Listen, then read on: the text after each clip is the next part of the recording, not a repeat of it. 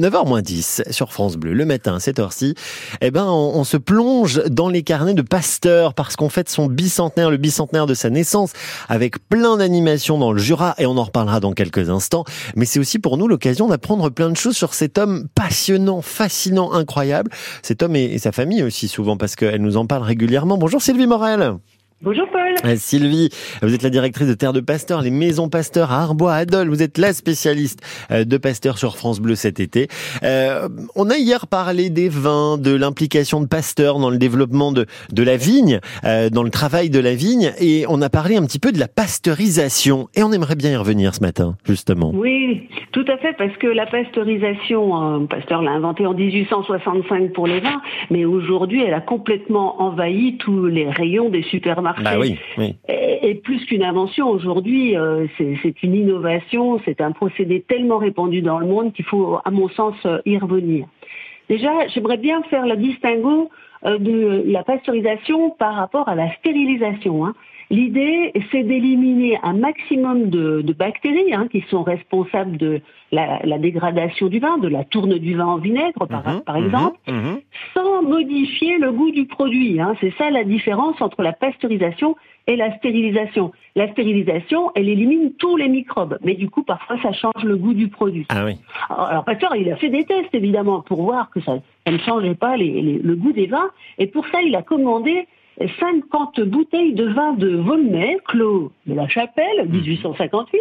Il les a passées à la pasteurisation et après avec ses assistants et d'autres scientifiques, ils ont goûté et c'était super. Le vin n'avait pas changé de goût. Donc euh, voilà, le, but c'est vraiment de, faire ce mmh, compromis. Mmh, D'accord.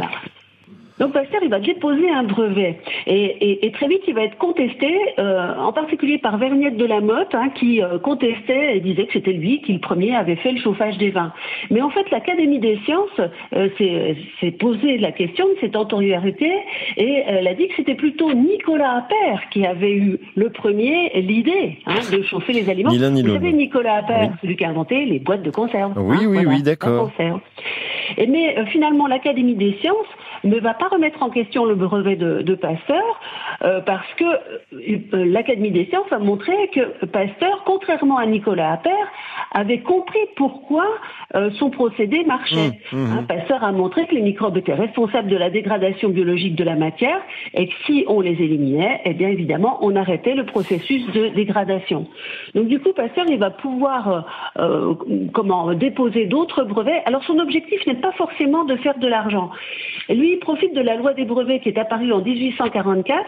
Lui, ce qui l'intéresse surtout, c'est d'éviter que d'autres scientifiques prennent le brevet à sa place. Ah Et on connaît bien, bien de nombreux inventeurs français, hein, celui de la machine à coudre, par exemple, Timonier, qui n'a pas déposé son brevet et qui, euh, du coup, euh, le brevet a été exploité par les Américains, il a tout perdu. Hein. Ah donc Pasteur, il veut euh, vraiment non seulement que de ne pas perdre hein, l'antériorité de ses découvertes, mais surtout euh, qu'il n'y ait pas un industriel qui prenne le monopole euh, sur euh, la découverte. Et du coup, la pasteurisation, il va la déposer très rapidement dans le domaine public, ce qui va permettre eh bien, aux vignerons mmh. de, mmh. l'exploiter facilement. Hein, Pasteur au service des autres. Oui, voilà. Lui, son but, c'est en fait, c'est de faire carrière, c'est de montrer, euh, en fait, comme il est important vis-à-vis de l'État, hein, pour que l'État soutienne ses recherches. Mais il n'a pas envie de devenir un grand industriel, il n'a pas envie de vivre de ses rentes euh, industrielles. Eh, eh ben bien, ce, brevet de la pasteurisation, c'est complètement étendu, hein, puisque euh, très vite, on a pasteurisé les bières, Soxlet va pasteuriser le lait, hein, ça va permettre de débarrasser le lait de la tuberculose, qui tue quand même beaucoup d'enfants.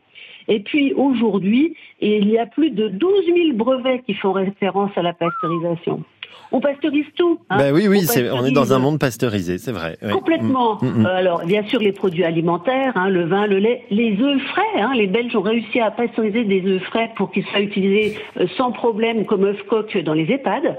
Euh, mais on peut aussi pasteuriser le compost, l'air conditionné des voitures, le sang, les, produits, enfin les, matériels médicaux, etc., etc.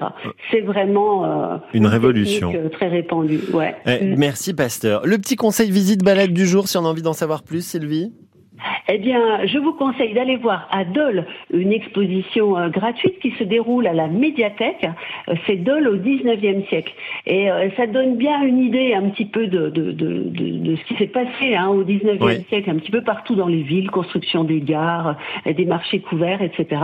On y retrouve un petit peu Pasteur, mais pas que. Hein. On retrouve aussi toute cette ambiance hein, de cette ville très dynamique au 19e. Eh ben super, merci beaucoup Sylvie Morel, la directrice de Terre de Pasteur, qui tous les jours vient nous raconter plein de choses sur la vie de cet homme incroyable et sur ses recherches aussi. Merci d'être avec nous ce matin.